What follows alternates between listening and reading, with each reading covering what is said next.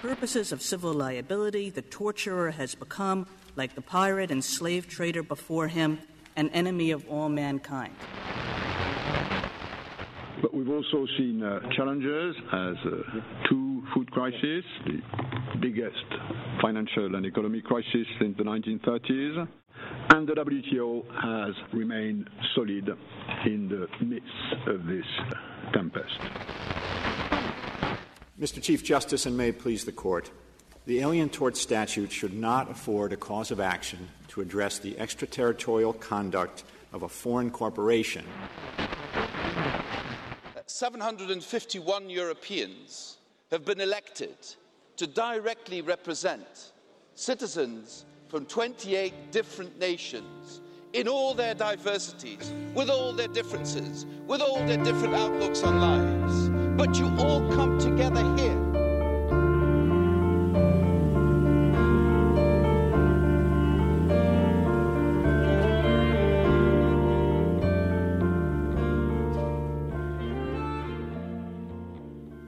Hello, I'm Ben, and this is Nomophone. In the 2014 revision of the Norwegian Constitution, legislators defined Article 112 as a key constitutionally enshrined human right.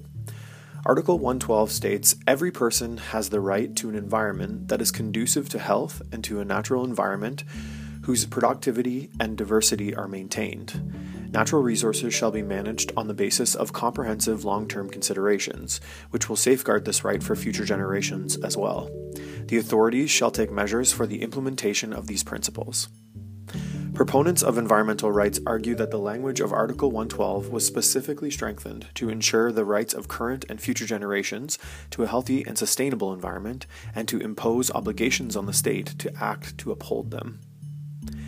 In June 2016, the Norwegian government issued 10 petroleum extraction licenses in the Arctic Barents Sea for both Norway's state owned oil company, Statoil, and companies representing other developed nations from around the world.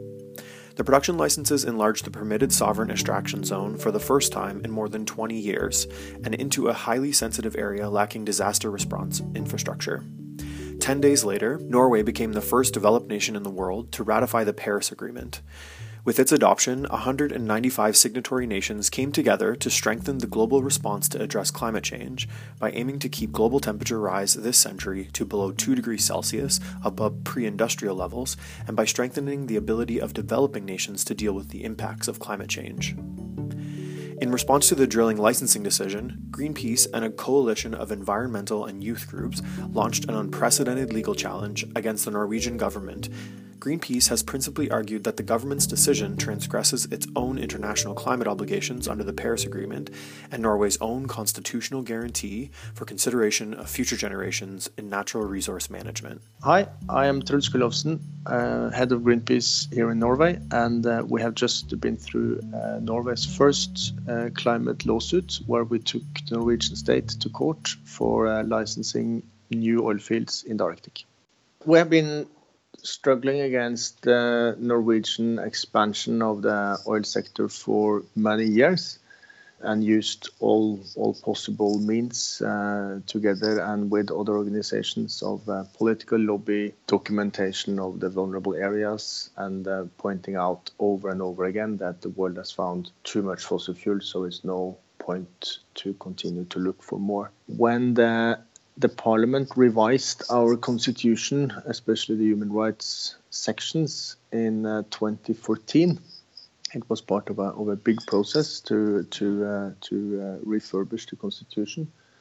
They also upgraded upgraded the environmental paragraph, which had been a sort of a sleeping paragraph since it was uh, added to the constitution in '92 uh, so they sharpened it and uh, and, and said that, uh, that that it was the state's responsibility to ensure these principles, uh, which then put a clearer duty on the state, and it was also agreed by by uh, by the politicians in parliament at the time that they wanted this paragraph to be something that could be used in courts if necessary so we then we celebrated that change in the environmental movement because it was uh, good to see that we have now sort of a stronger environmental backing in the constitution.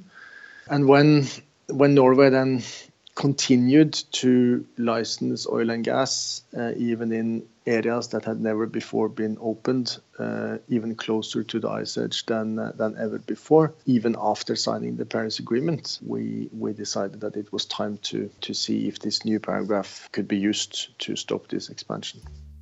The case between Greenpeace and the government of Norway is but one example of an increasing number of climate change litigations currently being pursued around the world and many have argued that since the 1990s, the human rights environmental rights interrelationship has been an area of growing ethical concern due to the emergence of new international norms, an embrace of environmental responsibilities, and the expansion of social justice.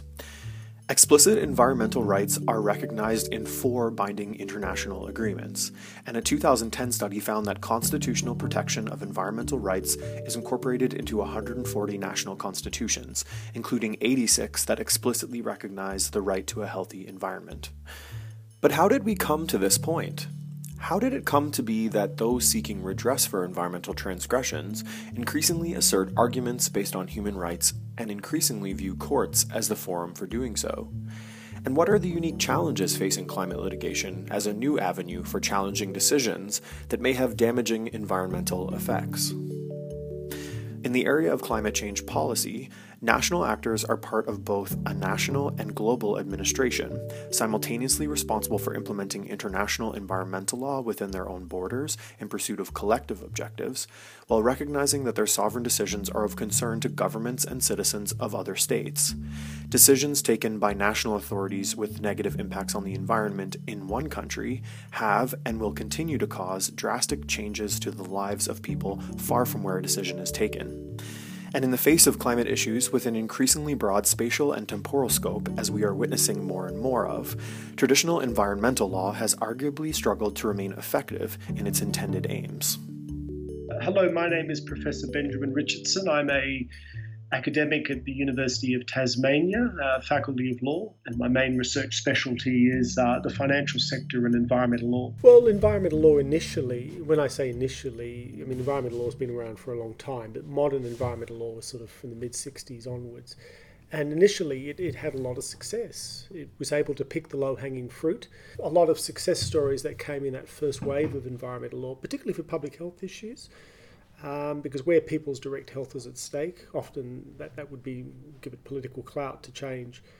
The problem is that there's a new generation of environmental problems that those tools are not so effective at dealing with.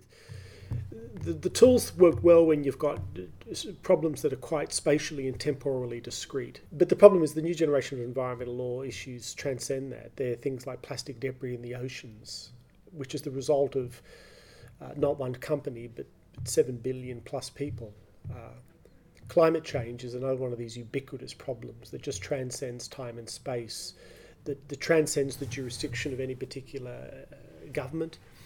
And, and defies methods of international cooperation to deal with. The, the, t- the tools that work quite well initially, you know, don't log this area, don't mine it, let's create a national park, have come up with their limits of, of efficacy. And, and this new generation of spatially and, and temporally expansive problems we don't have real answers to yet. We may never do. The functional limitations of traditional environmental law can be witnessed within the Arctic environmental regulatory regime as well. The principal Arctic environmental legal regime is the Arctic Environmental Protection Strategy, or AEPS, administered through the Arctic Council, comprised of Arctic coastal states, as a high intergovernmental forum. This strategy has received heavy criticism from environmental advocates and legal scholars alike. While the Arctic Council does conduct studies on the effects of climate change in the Arctic and has institutionalized environmental protection aims, resource exploration in the Arctic remains an integral component of the Council's mission through their Sustainable Development Permanent Working Group, which directly contradicts its effectiveness as an advocate for the protection of the Arctic environment. It has also been argued that the continued exploration and commerce interests of the Arctic Council states are diametrically opposed to international obligations they've set under climate treaties. Some improvements in the Arctic Council's environmental regime have been witnessed in the last decade. Since 2011, the Council has begun to adopt legally binding agreements concerning the environment, suggesting it is shifting from a policy shaping body to a decision making body. However, there remain serious impediments to the protection of the Arctic environment, given that the AEPS and any environmental goals relies entirely on the implementation by Arctic states at the domestic level. So, uh, my name is Antje Neumann and I studied law. Uh, I'm a PhD researcher uh, at Tilburg University and I have these uh, research interests towards indigenous peoples.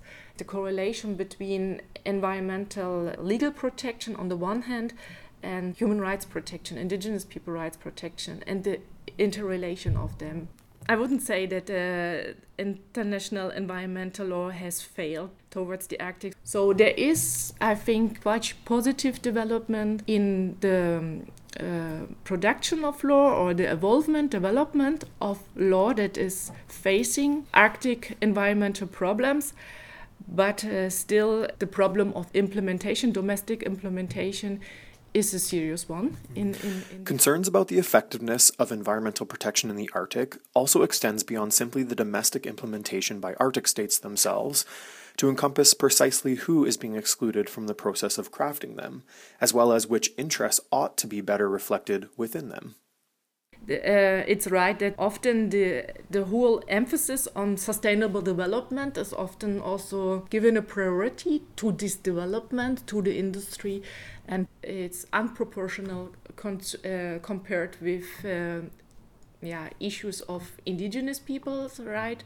Uh, communities is not only uh, the arctic is home of uh, almost 1 million in indigenous people mm-hmm. but 4 million inhabitants. So giving them a voice is they are not well represented as well as environmental issues the really burning environmental issues. You cannot deal with arctic political issues geopolitical issues development issues without taking into account the human dimension of the arctic.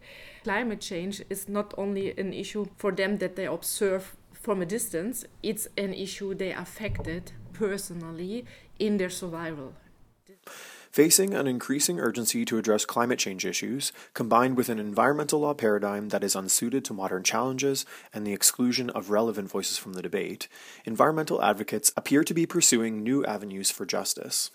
These include the use of national courts to hold governments accountable for their domestic and international climate obligations, and the increasingly prevalent framing of environmental rights as human rights in such litigation. For example, a Dutch court in the Urgenda case recently held the state liable for its greenhouse gas emissions reduction policy that fell below its duty of care to protect Dutch citizens against the harmful effects of climate change.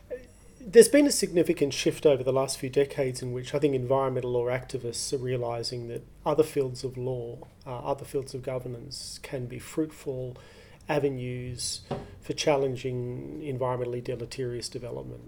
In, general, in any jurisdiction, what you'd be looking for for that to have some traction is evidence that the state in question has committed to international obligations that, that are mindful of you know the global citizen and the global impact. But at the end of the day, they have traction in the domestic legal system because the state is committed to it.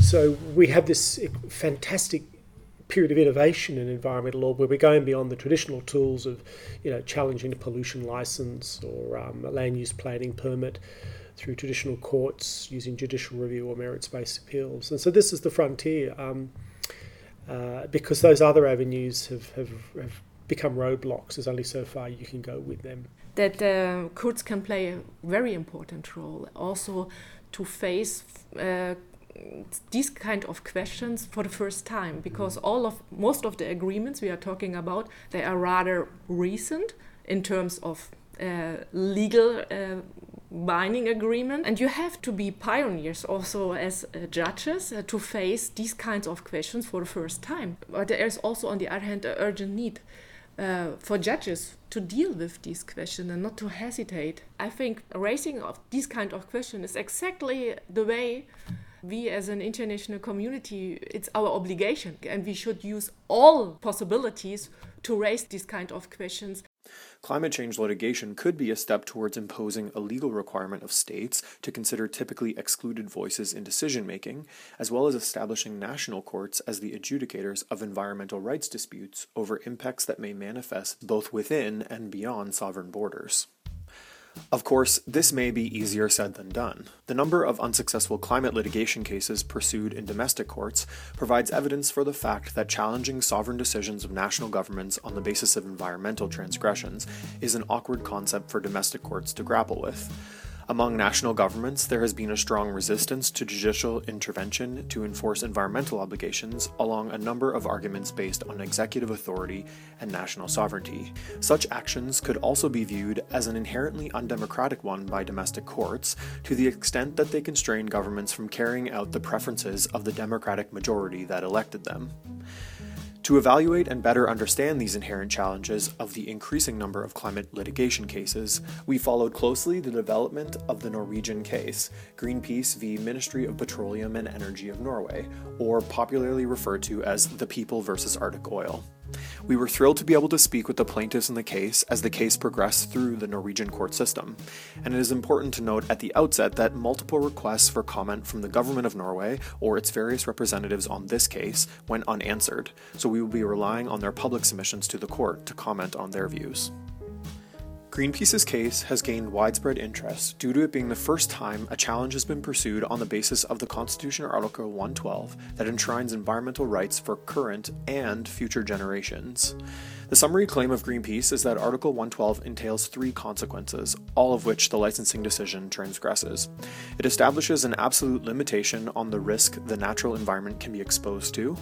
It affords a substantive right to a healthy and diverse environment to both current and future generations.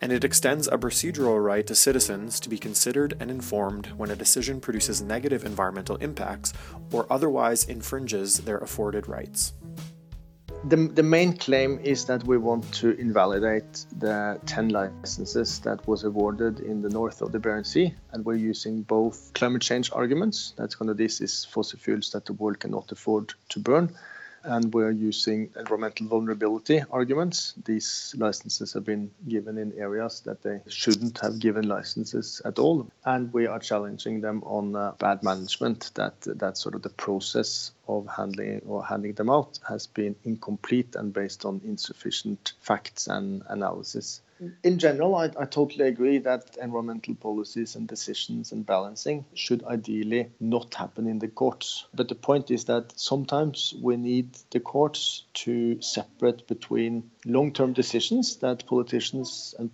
parliaments has made and put into law and short-term decisions that politicians take when they don't really remember uh, their overall task. And I think there are no good reasons to keep environmental issues outside the courts when all other issues are sometimes treated and decided upon in courts. The case was heard at the first instance before the Oslo District Court in October 2017. And perhaps surprisingly, given the explicit language of Article 112 and the documented legislative intent of its drafters to enshrine individual rights to a healthy environment, the government of Norway forcefully argued against viewing Article 112 as encoding any concrete rights for individuals to claim in a legal context. From submissions and arguments before the court, it is clear that the parties strongly disagree as to how Article 112 should be interpreted and to what extent the state has a duty to uphold any rights that may be viewed to be enshrined within it. During the court case, it was even more exciting uh, to watch the play because I assume that that would be the main discussion. So, is it big enough or is it not big enough for the courts to intervene in? Uh, while the state general attorney actually argued that there were no rights that could be upheld by a court. And even if there were some rights, the state's duty was only to have some sort of environmental policies, regardless of the effect and impact of those policies. So I think kind of that positioning and the, that small and narrow interpretation of this legal paragraph in our constitution made this court case even more necessary.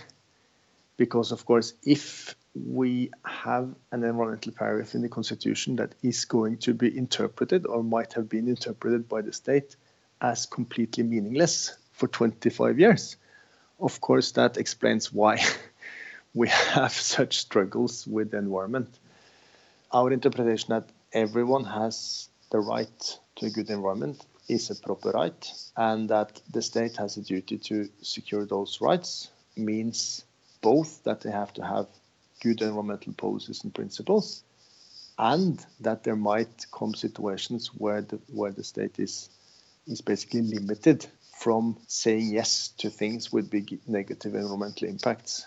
That interpretation has a, has a quite solid backing also in the sort of the pre-works uh, of the paragraph, and it was a clear part of the discussion in Parliament when the paragraph was adopted that it, the intention was that it could be used in court to enforce environmental rights. Uh, obviously, the paragraph didn't say anything about where the limits exactly sort of what is a healthy environment uh, but of course, when that has not been said, it's it's up to the courts to uh, to interpret the thresholds, which I think is why it is really really important to have this discussion. Um, and I think kind of uh, handing out new oil licenses for fossil fuels that we cannot afford to burn is a big decision with a big environmental impact that clearly sort of is above the threshold. I think it's uh, yeah, quite clear that if we have such a paragraph, which exists in, in more than 100 constitutions all over the world, uh, they need to have effective limitations of what type of or how negative impact on the environment politicians have the right to decide. The government of Norway also strongly pursued an economic case for why oil drilling licenses should not be invalidated. Doing so, they argue, would be harmful to the long term well being of the state, would damage the economy, would cost many Norwegians employed in the petroleum industry their jobs, and that ultimately environmental regulation would be better accomplished via taxes and provisions passed through Parliament. Given the strong reliance of the social welfare state apparatus of Norway on sustained petroleum revenues, serious concerns remain on behalf of the government as to whether limiting the Norwegian petroleum industry would be prudent or in the interest of the common good. But of course, critics of this view argue Norway's wealth precisely obliges it to take the lead in tackling environmental issues. As part of our evidence, we uh, submitted an uh, independent economic analysis which showed that the economic analysis done by the state was extremely bad. It was full of failures and mistakes. Uh, well, they had been doing some serious double counting of billions. They had also forgotten to to um, to do a proper discounting of future income and costs, which completely distorted the economic benefits picture. Uh, when we pointed that out, uh, the response from the state was that, well, you know, economics is not so important. But when we are challenging the entire package, they are generically responding with uh, that stopping licensing is a threat against the Norwegian economy. Uh, so they're using economic arguments when it fits, but in this case, they actually didn't have the numbers to back their claims up. I think, kind of, first of all, it's clear that, that Norway has become very wealthy because of oil and gas extraction. Uh, that gives us, in my mind, an even stronger moral responsibility to help tackle the problem. We need to reduce demand for fossil fuels. And oil fields in the Barents Sea that is sort of licensed now, they might get into production in 2030, which is at the time where the oil, the global oil demand needs to be on a very steep curve downwards. So it is not even a guarantee that the new licensing of oil and gas now is ever going to be profitable. And it's no reason to believe that, that new fields will be profitable. So even from an economic welfare state perspective, it is very doubtful whether it makes sense to continue to look for oil and gas in the Barents Sea. And from a moral climate perspective, it's absolutely crazy. The Oslo District Court delivered its verdict in January of this year, ruling against Greenpeace and its co claimants. The court ultimately accepted the government's licensing decision and ordered Greenpeace to pay the state's legal costs. In its ruling, the court dismissed the view of Greenpeace that Norway should be responsible for greenhouse gas emissions resulting from oil and gas exported to other nations, rather than just from the exploration and drilling within Norwegian territory. In dismissing Greenpeace's claim, the court relied on a number of arguments that are common to other climate litigation where the state's liability was dismissed namely, that in fulfilling the rights of citizens under Article 112, Norway cannot be held responsible for emissions occurring outside of its territory from exported petroleum products, and that Norway's total contribution to the global emissions is comparatively limited. These arguments, the court felt, lowered the risks of continued drilling in the Arctic and allowed them to conclude that Norway had not violated any rights under Article 112. The court also appeared to endorse the government's view that Parliament, and not the courts, is the most suitable place for reviewing whether the government is fulfilling any duty it may have to its citizens by way of climate obligations. Oh, well, when we uh, had the court case, it felt like the, the process went so incredibly well, and that the understanding of the judge was also on a, on a quite high level although I knew that the likelihood of winning was very low, um, but still existing, I had this stomach feeling that actually we could win.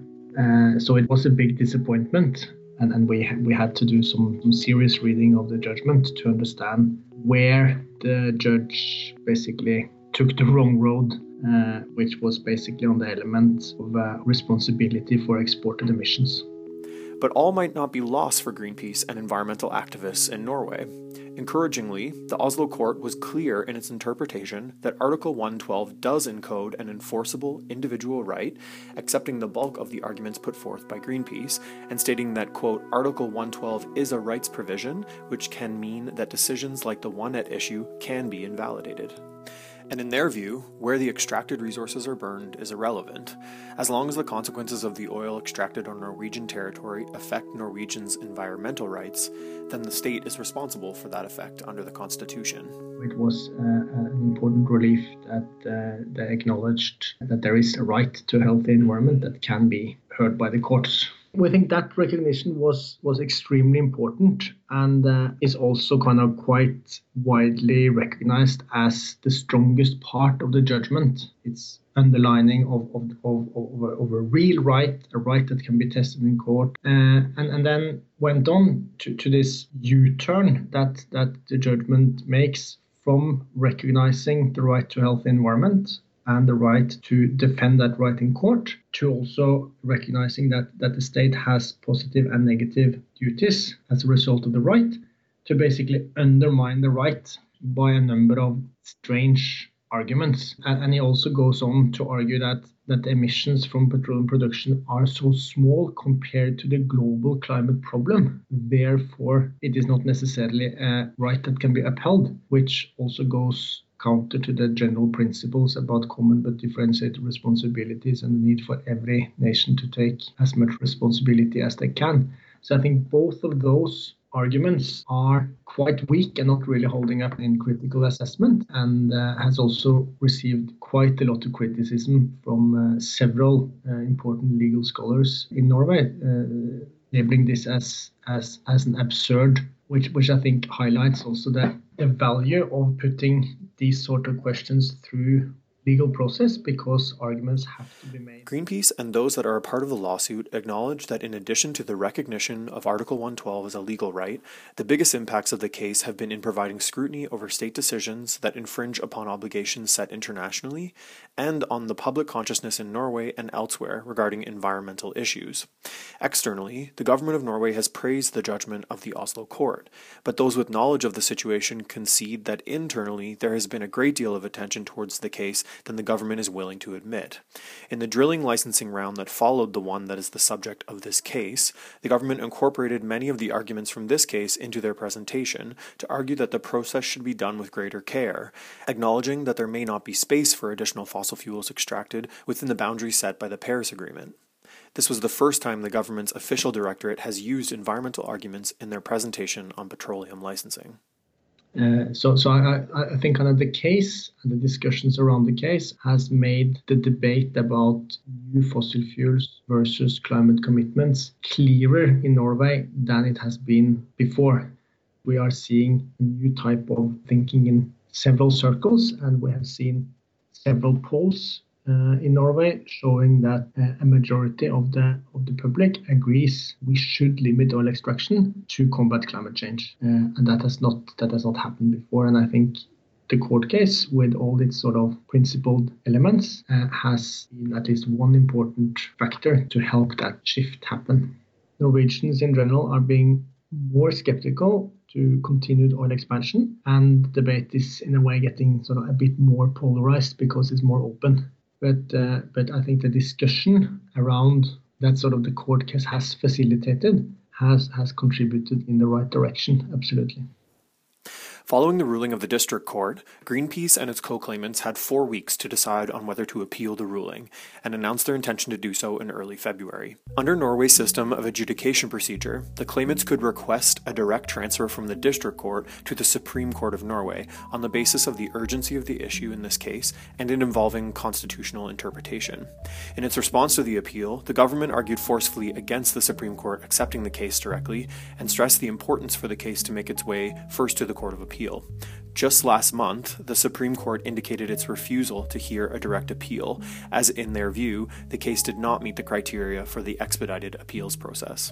Greenpeace has indicated its intention to follow through at the Court of Appeal, but unfortunately for them, the current waiting time is approximately two years, a time during which the Norwegian state can continue on with its issuing of oil drilling licenses in the Arctic.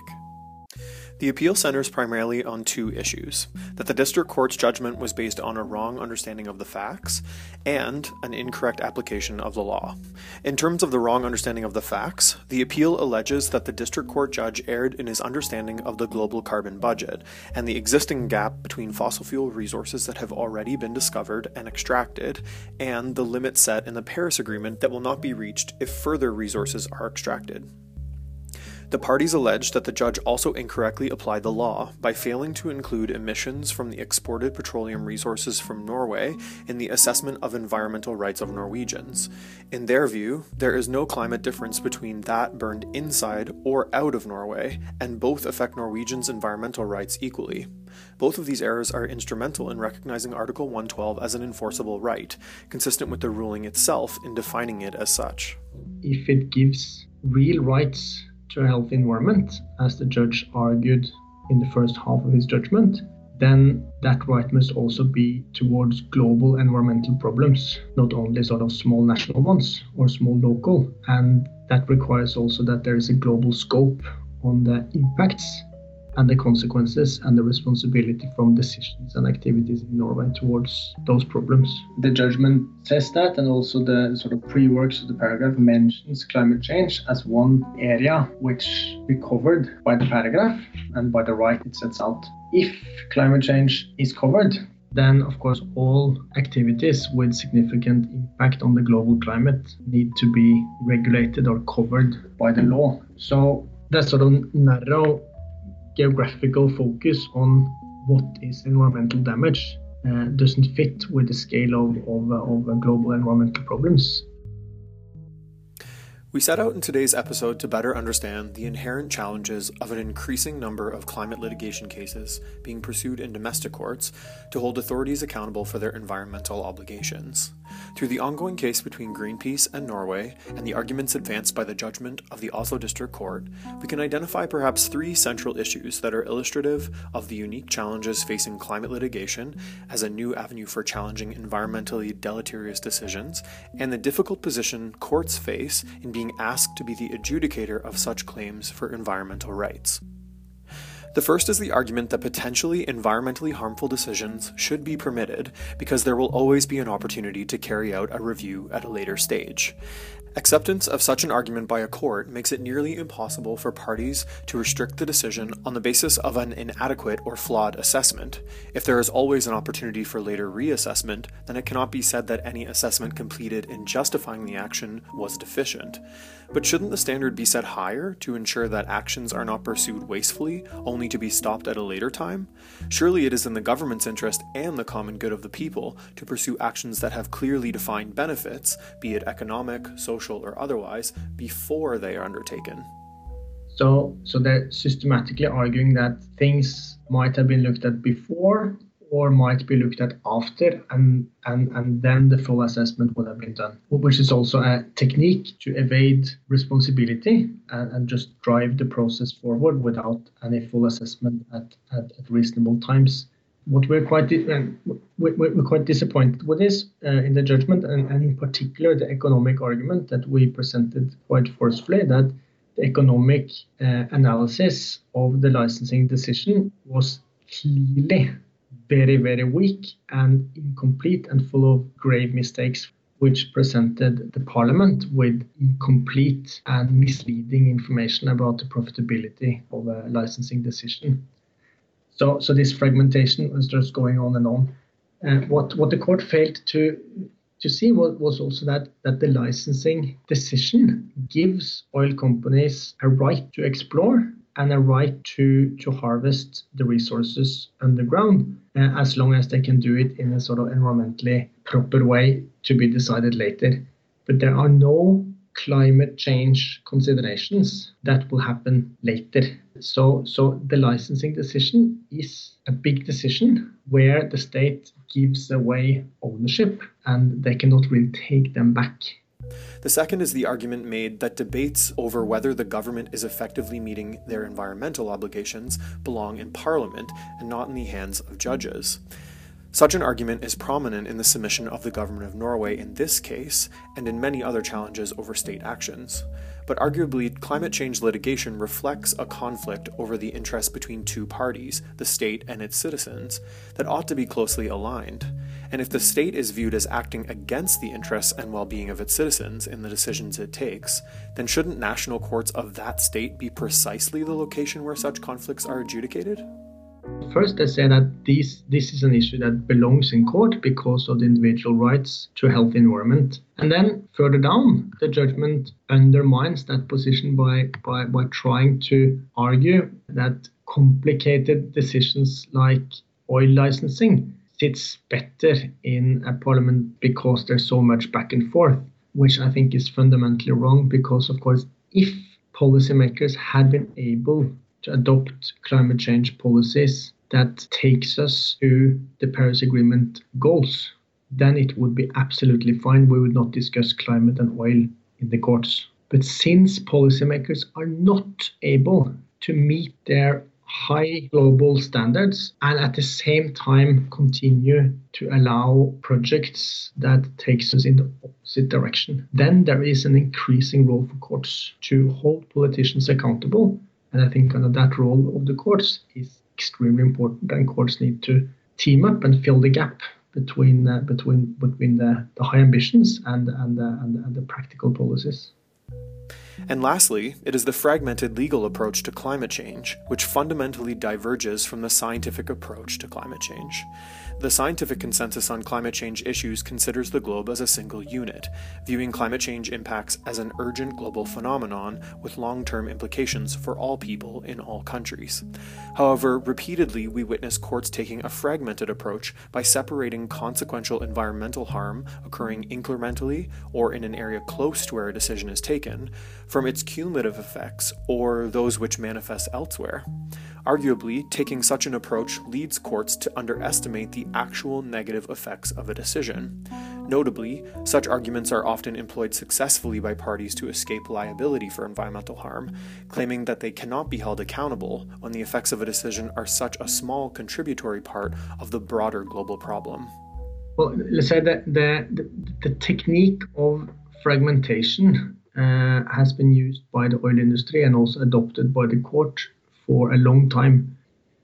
Uh, we see the same pattern in the judgment, where the judge is systematically fragmenting climate change impacts of uh, new petroleum production or licensing uh, by saying, you know, these fields are not so big compared to the global climate change emissions. These emissions will happen in Norway. These emissions will be exported. We take them out. And by doing that, the overall environmental footprint of the decision to open up new licenses is fragmented into bits and pieces that that one by one can be argued to be too small to really be a breach of the constitutional rights to a healthy environment. So I think uh, this logic of fragmentation to evade responsibility is something that must be tackled. And courts can do it if they're brave enough. As Greenpeace's case moves forward through the legal process, it is undeniable that raising such issues in the court has had positive effects in terms of visibility for environmental issues and new avenues for asserting environmental rights. Of course, an ultimately favorable decision in this case may serve as further inspiration and justification for challenges currently underway and those that arise in the future. Similarly, explicit environmental rights provisions, as Norway's, are enshrined in nearly 90 constitutions, and national courts in more than 50 of those countries have enforced national environmental laws on the state when called upon to do so. According to a database of active climate litigation, numerous cases are currently ongoing on every continent, with the exception of Antarctica.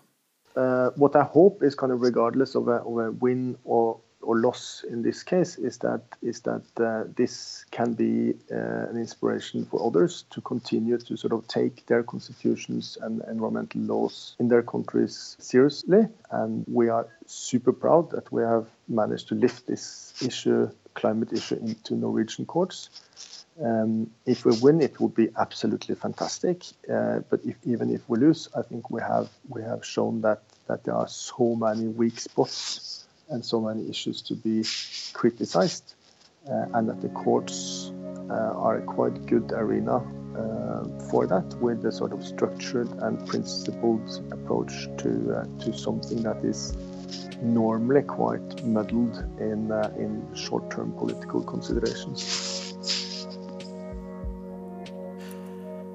Nomophone is a production of law students in Tilburg University's Global Law program. This episode was produced, edited, and narrated by me, Benjamin Wiles. Research help was provided by fellow Global Law students Anni Luoma and Elisa Harvelatti. Thank you to Professor Benjamin Richardson and Professor Antje Newman for your insightful contributions and discussions for this episode. A special thank you to Mr. Truls Gulowsen, head of Greenpeace Nordic, for taking time to speak with us about his ongoing legal challenge. If you'd like to support Greenpeace in their efforts in this case, or to follow the updates as the case progresses, visit their website at www.savethearctic.org. And thank you for listening. We here at Phone will be following this case closely as it progresses, and depending on the progress and the outcome, hope to bring you a later case note to update you on any major developments. Also, be sure to check out our website at www.nomophone.com or our SoundCloud page to get the latest on our episode releases. Watch out for new episodes coming very soon. And if you like what we do, please leave us a review on our iTunes page, as it really helps to get the word out to others about what we do here. Until next time.